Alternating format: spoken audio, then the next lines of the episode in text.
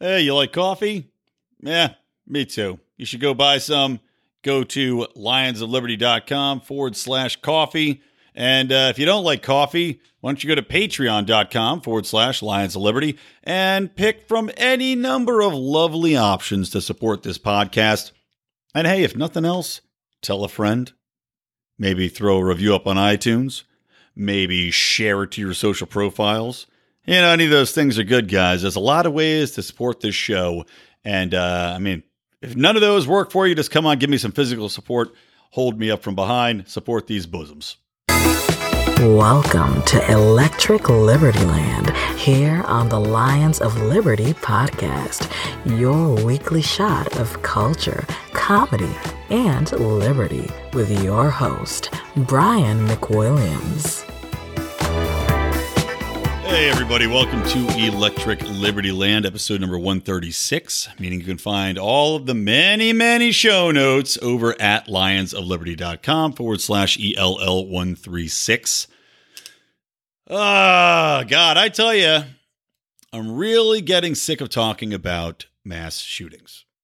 Now, to be clear, that does not mean that they are happening more frequently, because factually they are not. That has been proven time and time again by virtually every metric that exists that these are not happening more frequently than they ever did. However, they are getting covered more prominently, and the instances of these mass shootings are occurring in similar fashions. And uh, to get into that in a little bit. First things first, though, you know, it's like I said, I'm just I'm sick, sick to hell of talking about it because you know, you can only talk about something so many times. You can only repeat the same talking points so many times before it just becomes a little bit aggravating. And it's aggravating that it keeps happening. That much is obvious. Now, in past episodes, if you guys are newer listeners to the show, I've given my theory on why this happens, and I will, in fact, be elaborating a bit on that on this show. So don't worry, I'll get to that. And apologies, I'm not my usual frivolous self because, again, it's just depressing news. I've had a depressing day. So we'll be a little bit somber at the beginning, but I do promise it'll pick up a little bit as we get into the show because there is some funny stuff to talk about, at least, and some things that we can have a good laugh at despite what might be going on in the world around us. So, anyway, these shootings. Uh, so, if you guys have lived in a cave, I don't want to, uh, pardon me, I don't want to rehash this too much. Two mass shootings happened within, I think, was like 40 hours of each other. One in El Paso, Texas. Uh, a guy shot up a Walmart, killing, I think, 20 plus victims. Another guy in Dayton shot up a popular nighttime area, killing at last, I looked, something like eight to 10 people, including his sister.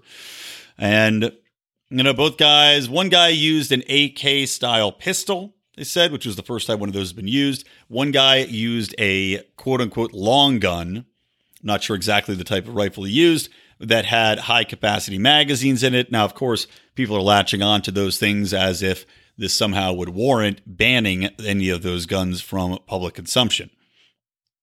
And really, what we're seeing in any of these reports is number one, we're seeing a lot of people throw blame around, right? And this is the media, this is every pundit out there, this is all the scumbag politicians out there that'll circle back to with their various proposals and just honestly the most despicable politicking that you'll ever see. You know, of course, this has to happen right in the, in the middle of the debate. So, whether intentional or not, whether or not these shooters decide to do it to make this point as the debates are going on, because I don't know, you know, there's not a lot of talk about gun control in the uh, at least in the last debate that I saw. Pretty much zero in regards to uh, the second Democratic debate, and you could hear the recap to that if you go back. We released that on last Thursday's uh, bonus feed for you guys. But of course, everybody's talking about this rhetoric of white nationalist and white nationalism, and both shooters were white.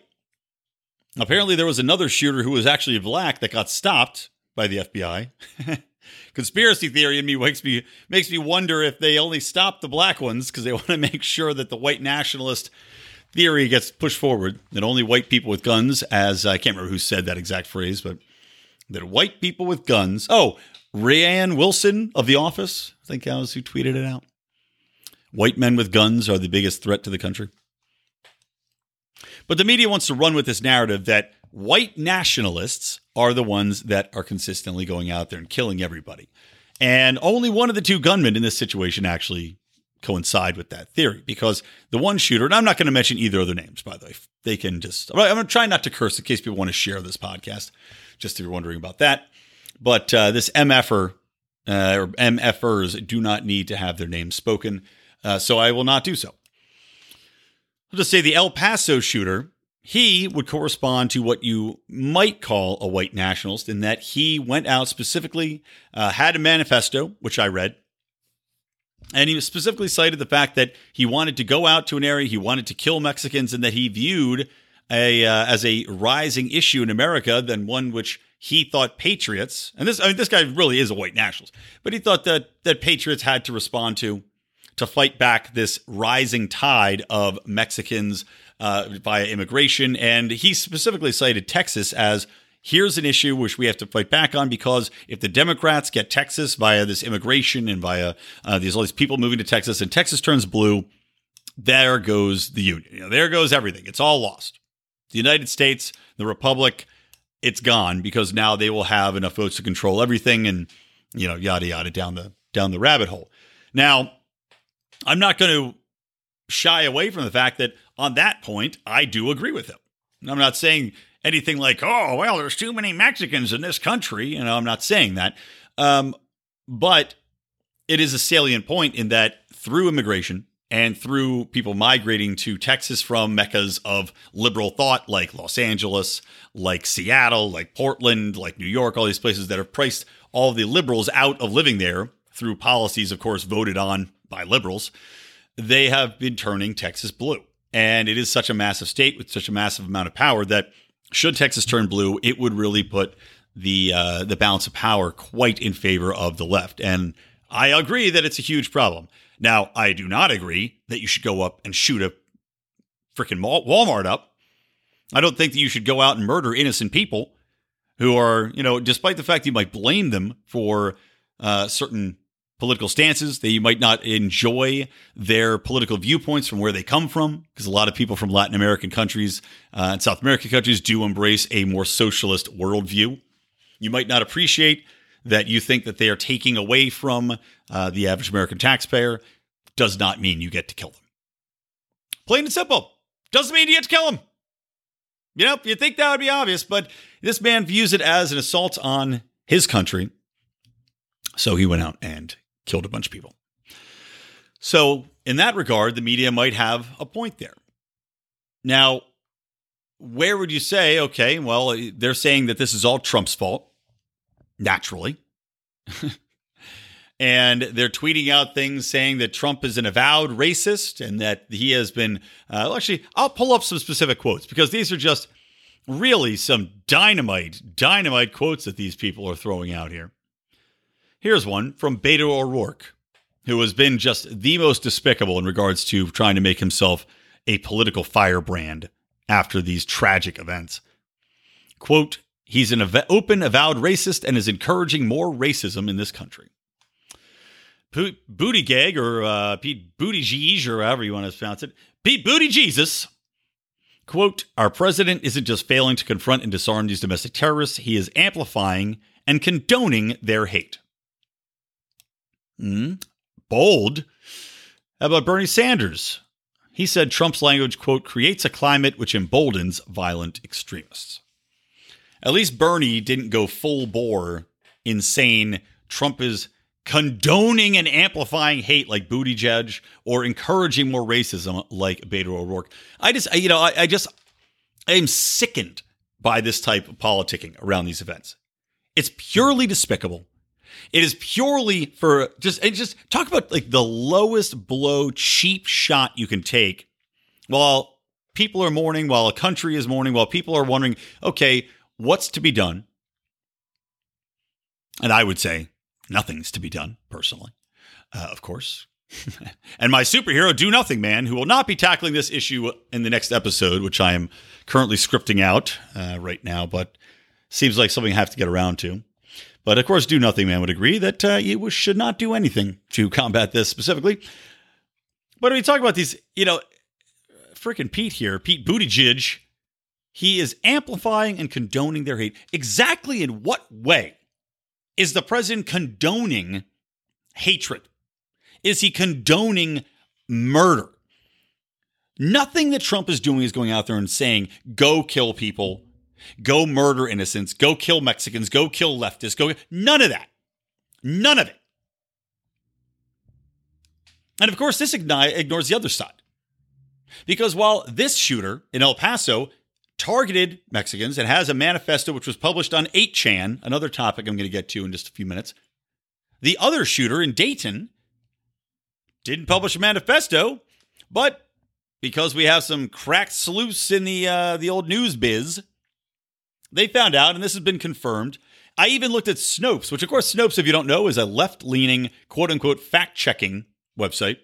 And even Snopes was forced to admit that, yes, the Dayton shooter was, in fact, a Satanist, Bernie Sanders, and Warren supporting communist who really was pure blue in every possible way. Pure blue.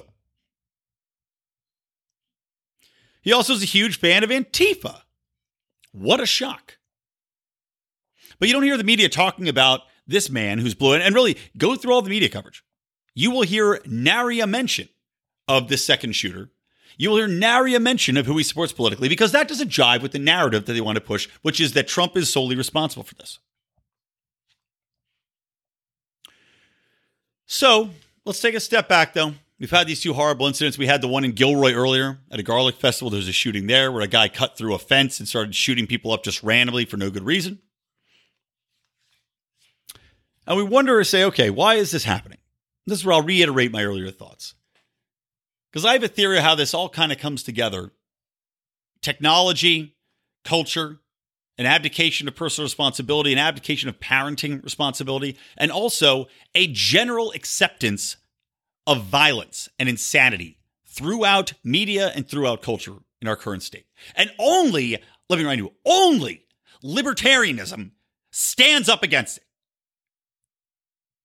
Because the left doesn't, the right doesn't. They can say that they can, you know, they can blame each other. They can say these happy thoughts.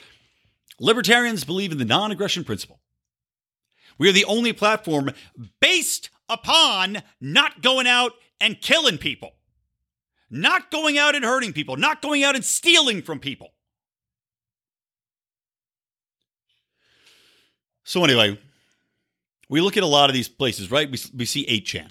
Now, 8chan has already been booted off. You know, Cloudflare removed their security functions, so they had to switch off, had to go to a new server. They're already up and running. But you already see people calling to censor 8chan, to take it down. You see politicians blaming 8chan. You also see politicians in the GOP blaming video games. It's the stupidest thing I've ever heard. Although I will say this, because I give this a little bit of thought, I will say that the one way I can see video games actually aiding mass shooters is that with the added realism of video games, with the interactive capabilities that you have, as far as the sophistication in tactics, in knowing where to shoot from with angles, with t- getting cover, with moving up, that type of thing I actually could see being very useful, if I'm being perfectly honest. Now, that doesn't mean that we should ban these type of video games. That doesn't mean that because one psycho goes out. I mean, Jesus, I'm sure there was somebody that went out and there's a Pokemon killer out there, or a Hello Kitty killer out there, or even a freaking Farmville killer out there, murdering people, planting corn in their bodies, and then tapping on all their friends' shoulders to go out, take a look at them, and give them a like so they can grow rutabagas. I'm sure they all exist. Doesn't mean they should be banned. One psycho does not mean a whole trend and a whole a legal and uh, monastic change in society has to be pushed through where this thing is now taboo and cannot be touched nor looked at anymore. Get fired up now. But I could see, getting back to my point, getting back to my, my video game point, I could see from a tactical standpoint those being useful. Fine. And as far as websites like 8chan that host people and host content like this, we're talking about a minuscule sector of a website hosting millions of threads and images. To say that this is a den of white supremacism, of, of white nationalism, of hate, of planning for to take out these things is ridiculous. Ridiculous. It's like if you walk down the street every day, if you walk past a million people, I guarantee one of those million people is going to say something absolutely bat S crazy. Doesn't mean that everybody on the street shouldn't be allowed to walk down the street. Doesn't mean there's not people having fantastic creative thoughts, making beautiful new things on that same street. And 8chan, while being a darker and less, less uh, I don't know, not even law abiding, a less uh, cordial, less structured environment than 4chan, because I've been on 4chan, visited 4chan. A lot of funny stuff, a lot of really, really funny stuff comes out of 4chan. All the memes you know and love were born on 4chan before they were stolen by Instagram influencers without credit. But those sites should not be banned simply because they provide a platform. What is happening, though, with these websites, with the influence of social media, is that you've got people that are already, and, and this is pretty much unanimous throughout these, these killers, who happen to be white. I don't think that this is a white issue. I think that it happens to be white because these people just happen to have um, probably been ostracized, I personally feel, by a lot of the culture around them. They are now growing up in an environment because they're told that white are evil, that white is bad. They're told that they no longer belong even in the majority of society, right? And we're talking about people that often do not have it all there mentally. A lot of them are on psychotropic drugs, which also is a thing that the mainstream media does not ever report on. They're too interested in reporting on skin color too interested in reporting on what type of gun it is, too interested in trying to find somebody to blame politically to further their own ideals to look at the base core of this, which is what I'm trying to get to. So you have kids, and these are all, mm, no, not all, I'd say the majority are still children, people that I would consider kids, because to be honest, I know a lot of you out there are, are over 18 and under 25, but I still consider you kids. You know, I'll be 40 this year. And I can tell you for a fact, you don't know what the hell you're doing. You don't know what the world around you is. You don't even know what you believe until at least 25. So these people, a lot of them are still in high school. A lot of them are just out, you know, young 20s or young 20s. They're on drugs because they have some sort of trauma in their life. And the vast majority of research into this also proves that a lot of these people are coming off of either a fresh trauma where they just had something tragic happen in their life. They just lost somebody. They just lost a job. They just had something, some big event happen that triggers them. Not in the triggered sense that the left uses triggered, in an actual sense wherein a psychological break occurs. Not that somebody is sensitive reading about grapes because one time a boy made out with a chick and tried to put a grape up her ass. So you have kids that are trauma induced, right? You have them on psychotropic drugs, sometimes dealing with deeper medical or deeper psychological issues. So they're trying to even them out by overprescribing drugs. And then you have a situation where they're already awkward, they're already a little strange. Now they're ostracized in the schools, they're ostracized from their environments they're in, they're ostracized even from their friends. Because we're emphasizing, or emphasizing, we're emphasizing nowadays social interaction online. Everybody spends their entire times on their phone. Even when you have, I, with my freaking friends, we'll be hanging out. We're on our phones. Go with my wife. We're on our phones. I have to say, oh, let's put the phones down. You know, make an effort to actually engage, look at each other in the eyes. Let's talk. And the same thing when I go out with my friends. Have to we have to emphasize that. Put your phones down. Let's talk. Let's be present. Even kids that are well adjusted now spend something like eight hours a day staring at their friends' phones liking shit online. Oh, I dropped an S bomb. Well, what are you going to do?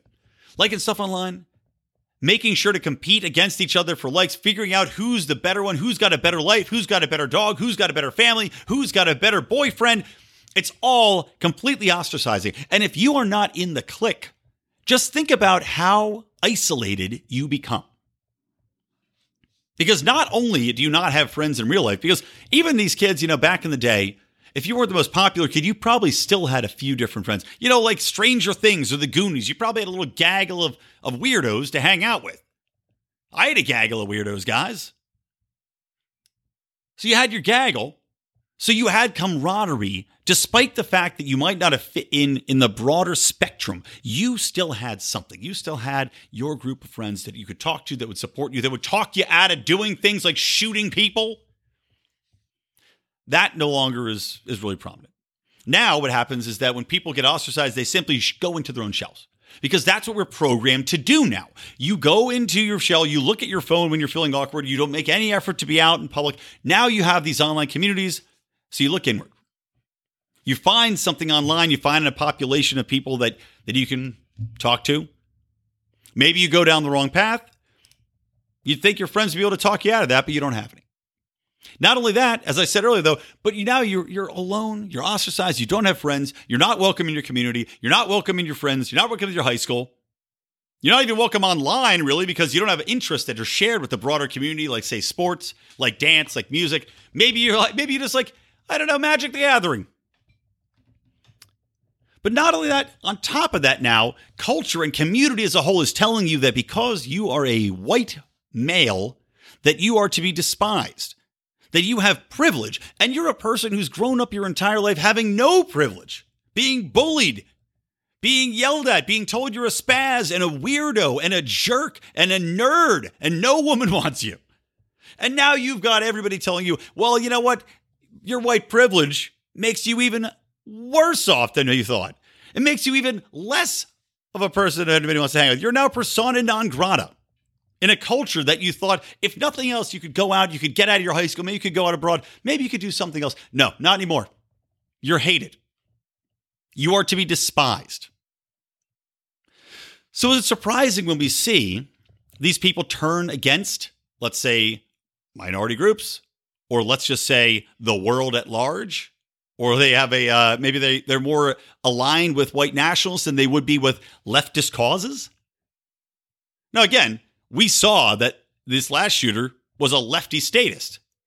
He was a Satanist statist who wanted, you know, socialism and communism and Bernie Sanders and Elizabeth Warren to, to rule the roost. He might have just been a psychopath because you know what? There's psychopaths out there.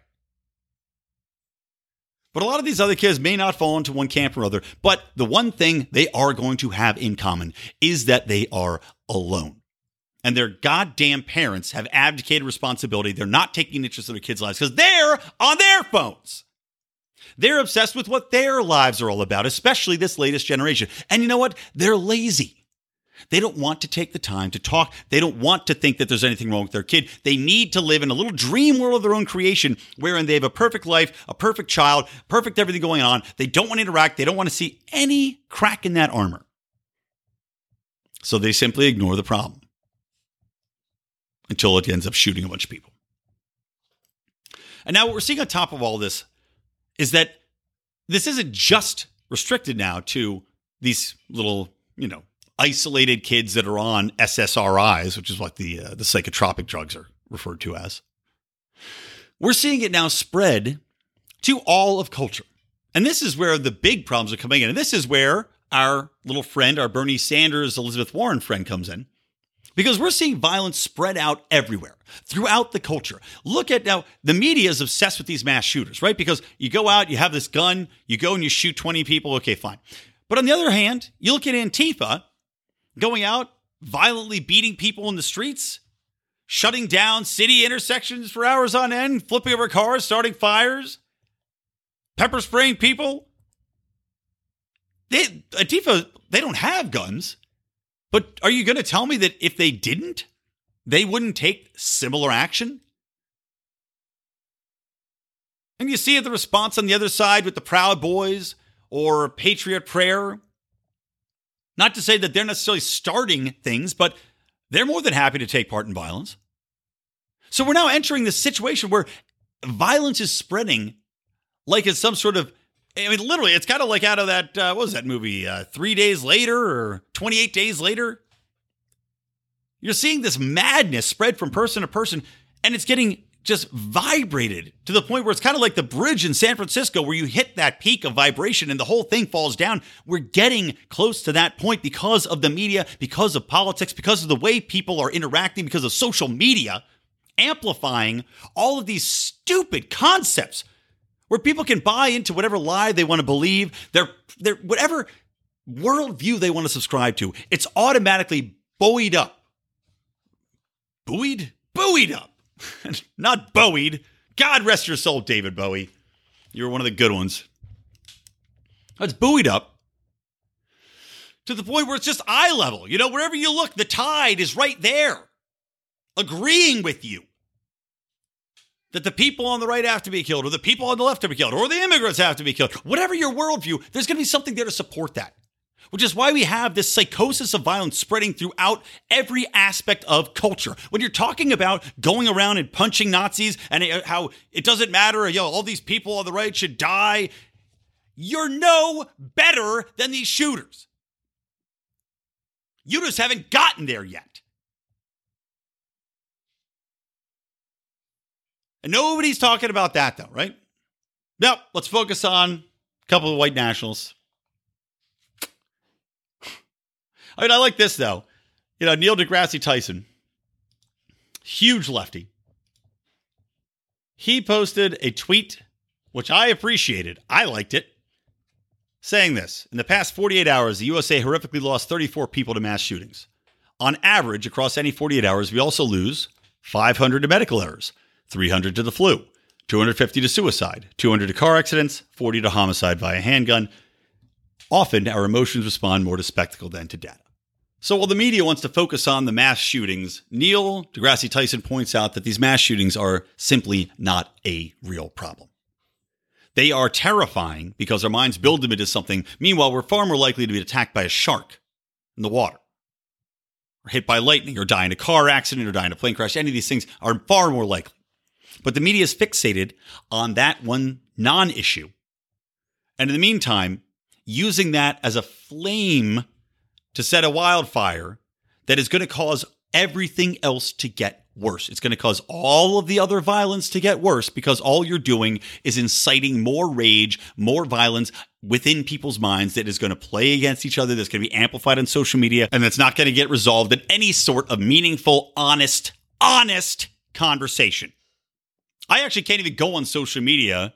Not that I enjoy going on social media that often anyway, except to tweet tweet about the Democratic debates and engage with our Lions Pride group. But I don't even go on social media after these things happen because it's just it's a simple cesspool of emotion with no regard to logic, with no regard to facts, with no regard to any consideration for any other opinion other than one's own. And wanting to get attention for that opinion, wanting to get kudos for that often stupid opinion. So I just avoid it. And I'm tempted, you know, now and then I saw saw a friend of mine, stand-up comic, he's also a radio DJ here in LA. Guy that I really like. I like hanging out with him, but you know, he's going off about how Trump somehow is to blame for this because he sent out a thing, you know, some email about uh, supporting the border. I mean, just the logic leaps. It was like six degrees to Kevin bullshit. The logic leaps involved with these people. And I wanted to get involved. I said, you know, it's not worth my time because right now, nothing I will say will get through. Number one, period. And all I'll be doing is getting someone riled up, and they'll call me uh, somebody that's a apologizer for, for white supremacists, or they'll call me uh, somebody that wants to murder immigrants. I, which, I, by the way, I've been called, you know, back in the Nazi days for arguing, for daring to argue with somebody that Trump wasn't actually a racist, an avowed racist, as Beto O'Rourke would say. Uh, called a Nazi, of course, myself, naturally, because that's what the left does. Never mind that rhetoric, guys, right? Calling somebody a Nazi, thus dehumanizing them and basically making them somebody that deserves to die, right? Because that's in in the common American lexicon, Nazis are people that you can easily murder and kill. I mean, they're the target of so many of our movies and our video games. It's like the one people now. Even Muslims, you can't put like a Muslim terrorist in a video game, but you can still use Nazis.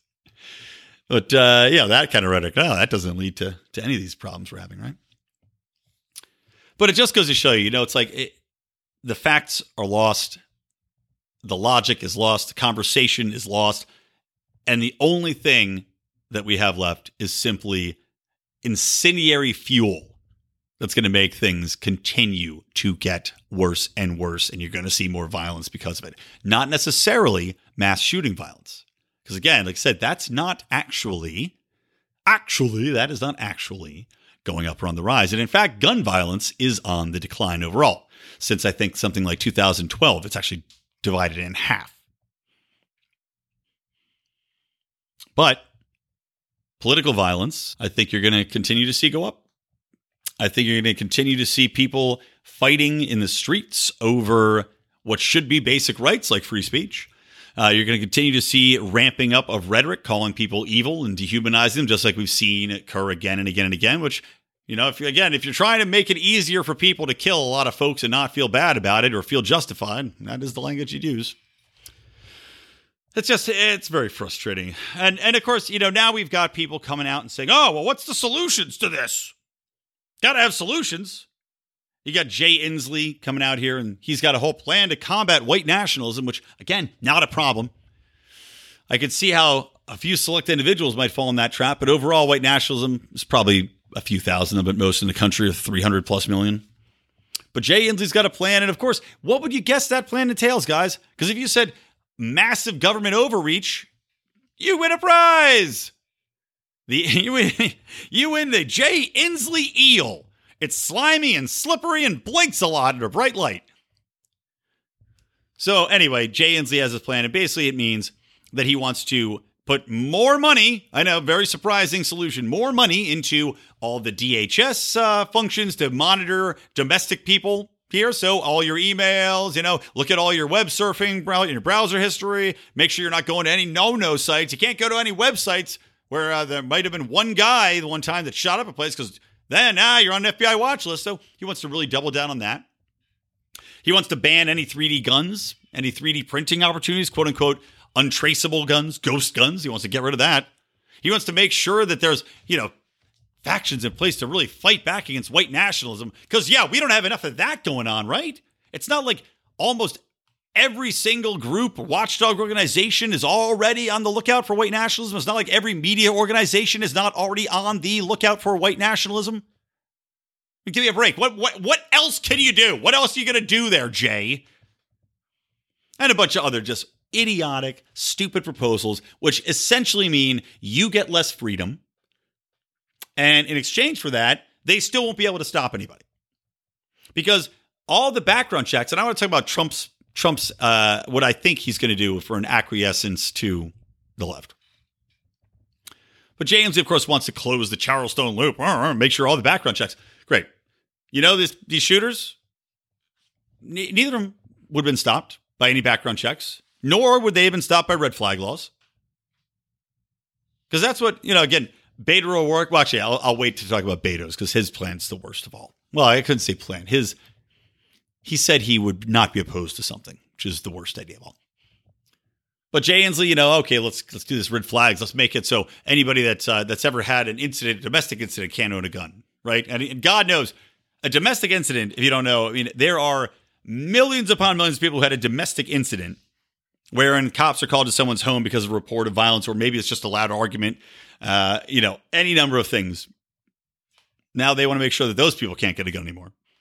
But Trump now is talking about signing these red flag laws, right? He's talking about making it essentially so that the government will get to give you an unwarranted, an undesired psychological evaluation. And a lot of times these things will be put into process by, let's say, a family member. It could even be a girlfriend or boyfriend or a close friend. And essentially, what happens is that it frees it up so that they can suspend your ability to get a gun, or I guess permanently take it away, pending some sort of psychological evaluation where they find, and now there's different states that have a couple of these on the books already, but they find that there is, quote, a sustained risk to either your person or another person, something like that. They all have different language, right? It's all very vague. It's all very open ended. Thus, I don't know good luck if somebody reports you on getting your guns back anytime soon.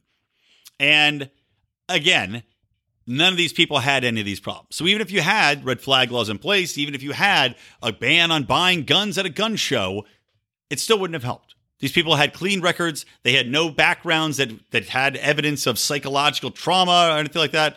Uh, well, I should I shouldn't say that because I said a lot of these shooters did have some incident of psychological trauma, but again, nothing that would show up in a psychological test. Nothing like that. They they went in and they had some sort of uh, forced committal, or that they're known to be uh, you know, psych- psychotic behavior, or they're schizophrenics, anything like that. So these these red flags laws basically just harm everybody else that is a law abiding citizen. All right, I want to wrap this up. God, I mean, I swear to God, I meant to do 10 minutes on this, and I'm already 35 minutes in. One last thing I want to say, just again, I got these pathetic politicians. Beto O'Rourke, top of my list of real, just total douchemongers. But he said that he would support or not be opposed to a mandatory buyback. Thus, having the government go door to door, making, I don't know, I'm to I'm to guess uh, 100 million Americans maybe, maybe not a third of them own an AK style gun or a quote unquote assault weapon. Again, another amorphous phrase that can mean also just about anything. But Beto O'Rourke does not oppose that when they asked him. He would be before that. So going door to door, forcing you to turn over your guns and giving you money for them. If you want a civil war in America, this is how you get it.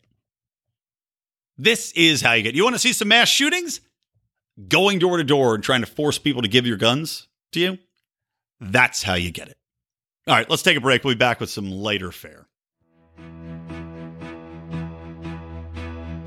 We don't rise to the level of our expectations, we fall to the level of our training. Those epic words from Archilochus can sum up your ability to succeed or fail in business. I want to recommend Conversation Mat Time to our listeners as a way to hone your one on one conversation skills in a role playing session that can help take you to the next level. During 25 minute sessions, you'll work through the best way to approach that raise, that interview, or that relationship with a practice professional that will provide the confidence and experience you need to get paid what you're worth or take that interpersonal risk you've never been able to conquer. Just like in jiu-jitsu, the difference between a novice and a black belt is mat time. Train to win. Visit conversationmattime.com and take advantage of a free 15 minute consultation just for listeners of this show. All right. Welcome back to Electric Liberty Land, episode number 136. Show notes, lionsofliberty.com forward slash ELL136. Uh, you know, one thing I forgot, just a little tag on the end of that. So, Donald Trump, less libertarian by the second, guys. Um, he's, again, considering these red flag laws. And I will say uh, the good and the bad of Trump. I actually give the man credit for, you know, he's not a guy that's specifically tied dogmatically to many things. You know, obviously tariffs are one of them, the stupidest goddamn thing you can be tied to, but he's shown that it doesn't really give that much of a damn about which side of the political divide he falls on in some of his decision making. And the fact that he is saying, okay, I'll consider these red flag laws as a kind of a compromise on what the Democrats want to do the Second Amendment, while I despise it, and I do not think that it is a good idea, in any way, shape, or form. I do appreciate the fact that he is open minded enough to say, okay, you know what? Even though it's going to be a big political win for my opponents, I want to solve the problem. And that much I do respect. Uh, he's just completely goddamn wrong about the way to do it, as are all of these Democrats.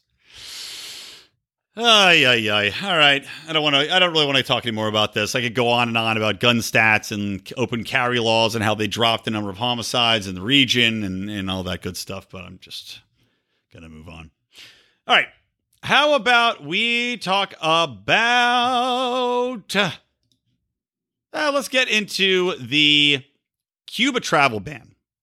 So, in a shocking turn of events, Congress has finally challenged the congressional ban on, or I'm sorry, not the congressional ban, finally challenged the ban on traveling to Cuba. Now, of course, Barack Obama had lifted that restriction at one point and was met with opposition by Ted Cruz, of all people. Severus Snape of Congress steps in there. You won't be traveling to Cuba, Mr. Potter. God, Ted Cruz is a weasel.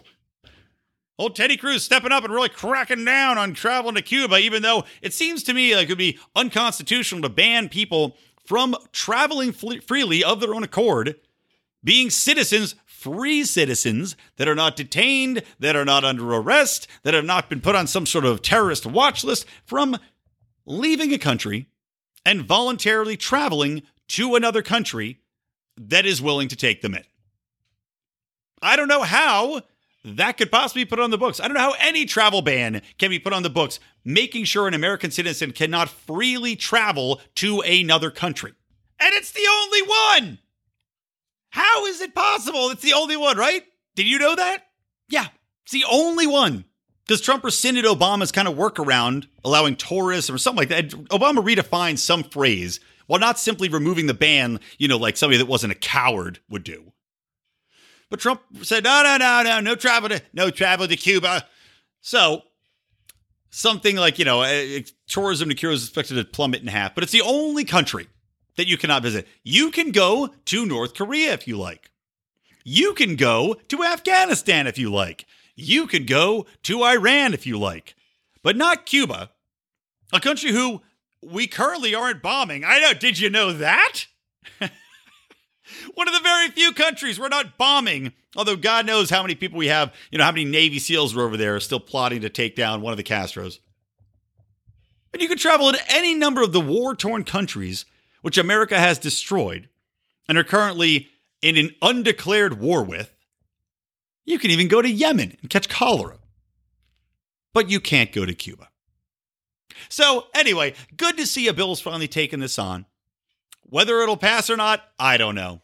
But of course, this comes on the heels of that massive spending bill that they just passed, you know, something like 2 trillion more dollars that they've tacked on there. So, good job Congress in standing up for Americans' right to travel to Cuba. Not saying it's a bad thing, but nah, you might want to address some of the larger issues too. Uh, speaking of larger issues, why don't we talk a little bit about Mario Lopez and the very large and looming issue of trans rights, or specifically the right to give your kid a hormone that's going to stop them from entering puberty, essentially stopping their tracks, their development as a certain gender. Stop it right there, as young as the age of three.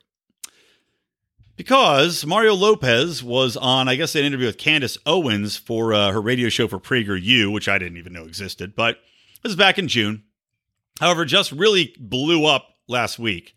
But you know, Mario Lopez is a radio host. I think he's he was on Extra for a very long time. I don't know if he still is, but honestly, having met Mario Lopez, I'll tell you, very nice guy, very sweet guy. Was involved with a, a charity that I had uh, worked with uh, doing PR, or I do work with doing PR.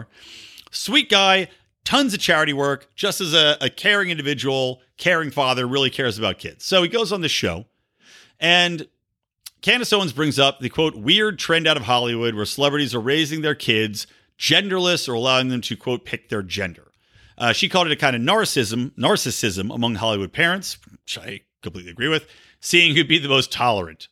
So she says, quote, I'm trying to understand this new Hollywood mentality where they just think their children have the mental authority and clarity to identify as transgender. To which Mario Lopez replied, I'm trying to understand it myself, and please don't lump me into that. Kind of blown away too. So saying he doesn't really get people trying to give their kid a new gender at age three. And here's his quote, right? And this is what people went absolutely bonkers on him on Twitter, right? Calling him uh, just all sorts of names and also in the most deceptive headline ever. You're going to hear this following quote Every mainstream leftist publication, Yahoo News, Newsweek, uh, obviously CNN, Washington Post ran with the same headline, which was that Mario Lopez says it's, quote, dangerous to raise transgender kids, right? That is the exact quote that these people used to run with. But here's the here's what he actually said. I'm never one to tell anyone how to parent their kids, obviously. And I think if you come from a place of love, you really can't go wrong. But at the same time, my God, if you're three years old and you're saying you're feeling a certain way, or you think you're a boy or a girl, whatever the case may be, I just think it's dangerous as a parent to make that determination. Then, well, okay, then you're going to be a boy or a girl, whatever the case may be. It's sort of alarming. And my gosh, my gosh, my gosh, God, Mario. And my gosh, I just think about the repercussions later on. You don't know anything about sexuality yet. You're just a kid. I think people, I think parents need to allow their kids to just be kids, but at the same time, you got to be the adult into the into the situation. So he's basically saying that these are the formative years, right? And that kids don't know what they're doing. They don't know what they're saying uh, which I completely agree with, and that it's not, you know, uh, this is where this is so disingenuous to say that he said it was dangerous to, re- to raise transgender kids. Because let's read the exact quote again. It's dangerous as a parent to make that determination then. And he's talking specifically about children at the age of three trying to say, I'm a boy or I'm a girl without knowing. Honestly, they probably don't even know what a boy or a girl is at that point. If we're being completely honest with ourselves, right? Think about your own past And if you are, and let, let me say this, by the way, if you're transgender, good. I do not care at all. Not in the slightest. Be transgender. But there is a real issue when you get into, like I said, kids, think about your past. Think about how old you were when you actually realized what it was to be male or female. Or, I don't know, some non binary, non sexual cat person, whatever you might be, whatever floats your boat. But think about how old you were when that realization came. And now, of course, some people mature earlier or have a realization earlier than others. But for me, I mean, I don't know, six, seven, eight, nine, I honestly can't put a, an exact time on it where I said, okay, I am a boy and this is what manhood is. I think probably it's, you know, I would say eight to 10, if that, maybe even later, maybe 12. I mean, when do you actually understand what your body is, what it does? When do you actually get erect? When do you start finding that you're attractive to uh, the opposite sex or not? When do you decide, you know, what, when do you figure out what what malehood is, what manliness is, or femininity is? How do you determine that? The one thing I can tell you though is it's not at the age of three. And to say that children know for a fact that they are one gender or the other, and that by that definition and their confidence, which again, a lot of kids play that confidence off of their parents. So they might pick up on what you're wanting for them, what you want them to be. And that's where this this does come, become a problem with people being so woke and so encouraging. And, and this even comes to play with a lot of psychologists who are now too terrified. And this is, I was listening to, I think, the Rubin Report and maybe even a, a Quillette interview on this but psychologists, child psychologists coming out and saying, look, I'm terrified. Um, you know, I, I know other doctors are terrified to talk about this. They're terrified to say, look, your kid's not transgender. Your kid's just young and doesn't know what the kid's talking about. You know, a child's just experimenting. You don't know what this guy, what this kid actually wants. This kid might just be gay and then grow up to be a very happy gay man, as many, many gay men do. And doesn't mean that they need to have a sex change or have their hormones blocked off so that they will never hit puberty starting at the age of three. And so, what Mario Lopez said is a completely coherent, completely logical point of view that does not infringe on anyone's right to be a parent and how they want to do. He even goes out of his way to say, I'm not trying to tell you how to parent your kids.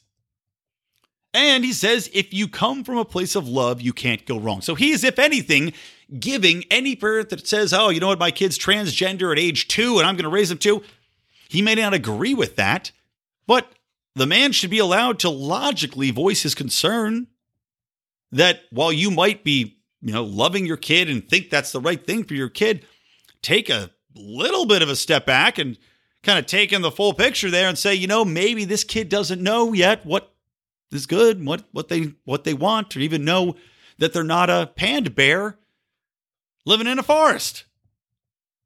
So to see the mob go after him was one of the most despicable and disgusting things that I've ever witnessed. And again, guys, we're seeing a real breakdown in culture.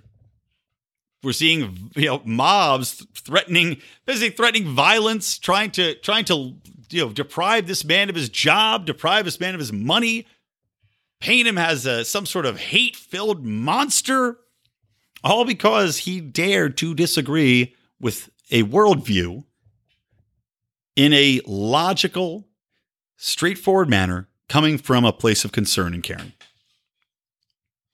Just absolutely sickening. All right, let's talk about another idiotic story. How about this one? How about CNN's article where they did a uh, they cited a study that went on, and naturally this took place in uh, super woke New Zealand about robots and racism. And the study was undertaken by the Human Interface Technology Laboratory and published at the University of Canterbury. And the study suggested that people perceive physically human like robots to have a race and therefore apply racial stereotypes to black and white robots. so apparently, you have the same bias against black robots as you do against black people. And uh, I guess that means what? If a black robot's walking down the street, you cross the street to avoid the black robot. Meanwhile, I'm not sure how exactly they did this study because there's a reason most robots are a certain color, and that's white. And they they they even went so far in the study, by the way, to say that uh, that they're worried about a world in which robots working in Africa uh, are black or happen to be white and they take over a, a role of authority. In that case, oh, well, well, clearly white supremacy plays a role here because the robots are white. Uh, you know, they're not just machines; they represent humans. That, this is actually this is actually a quote. Oh shit! Okay, wait a minute. This is a quote from uh, from this guy Bartneck who did this study. Imagine a world in which Barbie dolls are white. Imagine a world in which the robots working in Africa or India are white. Further, imagine that these robots take over roles that involve authority. Involve authority. Clearly, this would raise concerns about imperialism and white supremacy. Robots are not just machines; they represent humans. okay, so they did a study like putting skin on robots too, and they said, "Oh, well, that means that you know they people were were racist against the robots because of the skin color." Okay, fine. If you want to make sure, if you want to make robots look uh, like like people and put skin over them, then I don't know. Maybe you could have some people that are racist towards those robots because of their own biases. I'm sure there are people out there that will be racist against those robots because again, there's freaking crazy people everywhere. I mean, hell, Andrew Yang's racist against robots right now. He thinks they're coming to take your gerbs. Who flips your burgers now, white man?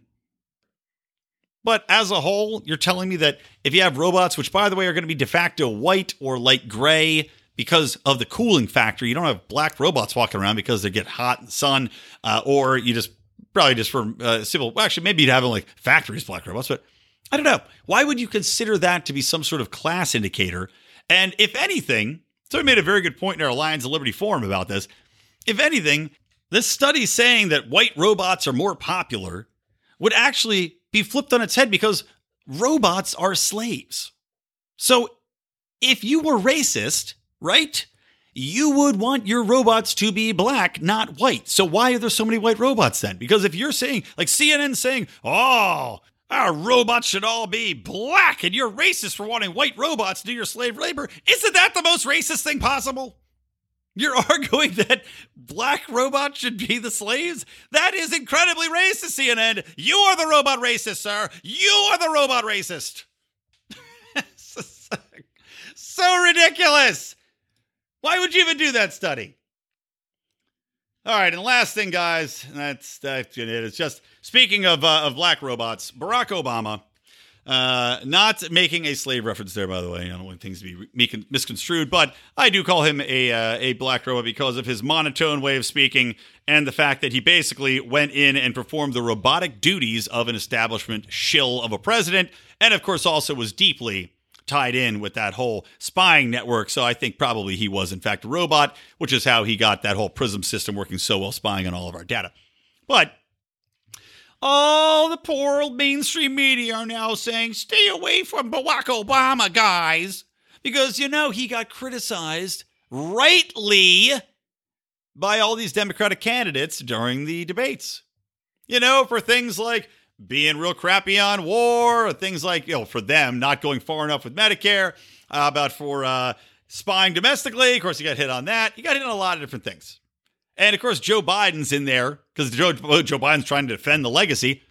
But all these people are criticizing Obama. And the media, and the leftist establishment, they can't have that. They got to maintain this facade, this illusion that Obama was somehow a great president, despite all of the scandals. I've them on the show before, but drug running, domestic spying, uh, suspension of habeas corpus, lying to the public about pretty much everything, lying about medical uh, care and Obamacare, continuing the wars, continuing to uh, expand wars in countries without even knowing it, telling anybody and notifying Congress. How about dropping more bombs on Americans than any previous past uh, president had and murdering them? I mean, I, like the list goes on and on and on and on about this president, how much of a total lying sack of warmongering garbage he was. But yet, now you got the mainstream media and the left just, he's untouchable.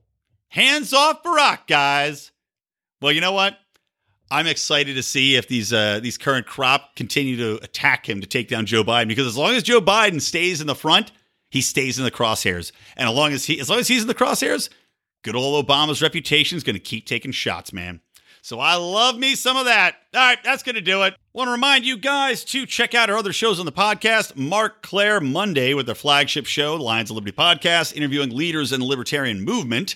And of course, John Odermatt on Fridays with Felony Fridays, looking at the issues within the ironically named justice system. And by the way, check out, guys, Felony Friday now has its own separate feed and also uh, its own separate web page. So make sure to like that. Go to Felony Friday. Uh, make make sure you're a part of that group, and also subscribe to the Felony Friday feed. John's gonna be rolling out all of the episodes in addition to the new ones starting there, so you can listen to all of that in a straightforward feed, which is also a great one to share with your friends because it is. Well, it's got a little bit of a libertarian bent to it, of course. It is pretty much straightforward, fairly apolitical, talking about how we are going to reform criminal justice, how we are going to help the people in jail for nonviolent crimes, for use of marijuana, for every, everything running the gamut of just like atrocious crimes committed by the government on American citizens and how this system is rigged against us. So, listen to it, subscribe to it, share the podcast. As I said at the top of the show, you scumbags, you probably skipped it. Share the podcast, tell a friend. That's it. For me, Brian McWilliams from the Lions of Liberty, from Electric Liberty Land. Always stay plugged into Liberty. Now let the sweet sounds of the triggering and the points of privilege from the Democratic Socialist of America convention take you into that sweet, sweet night. If we want to defeat capitalism, we are going to need a party that will organize working people to fight for the demands that we want and to win socialism. Thank you so much. Right, right Uh, quick point of privilege. Quick point of personal privilege. yes. Um, guys, uh, first of all, James Jackson, Sacramento, he, him. I just want to say, can we please keep the chatter to a minimum? I'm one of the people who's very, very prone to sensory overload. There's a lot of whispering and chatter going on. It's making it very difficult for me to focus. Please, can we just, I know it's, we're all fresh and ready to go, but can we please just keep the chatter to a minimum? It's affecting my ability to focus. Thank you. Thank you, comrade. Okay, is there a speaker against name, Point of chapter, pronoun? Privilege. Point of personal privilege. Yes. Please do not use gendered language to, to address everyone.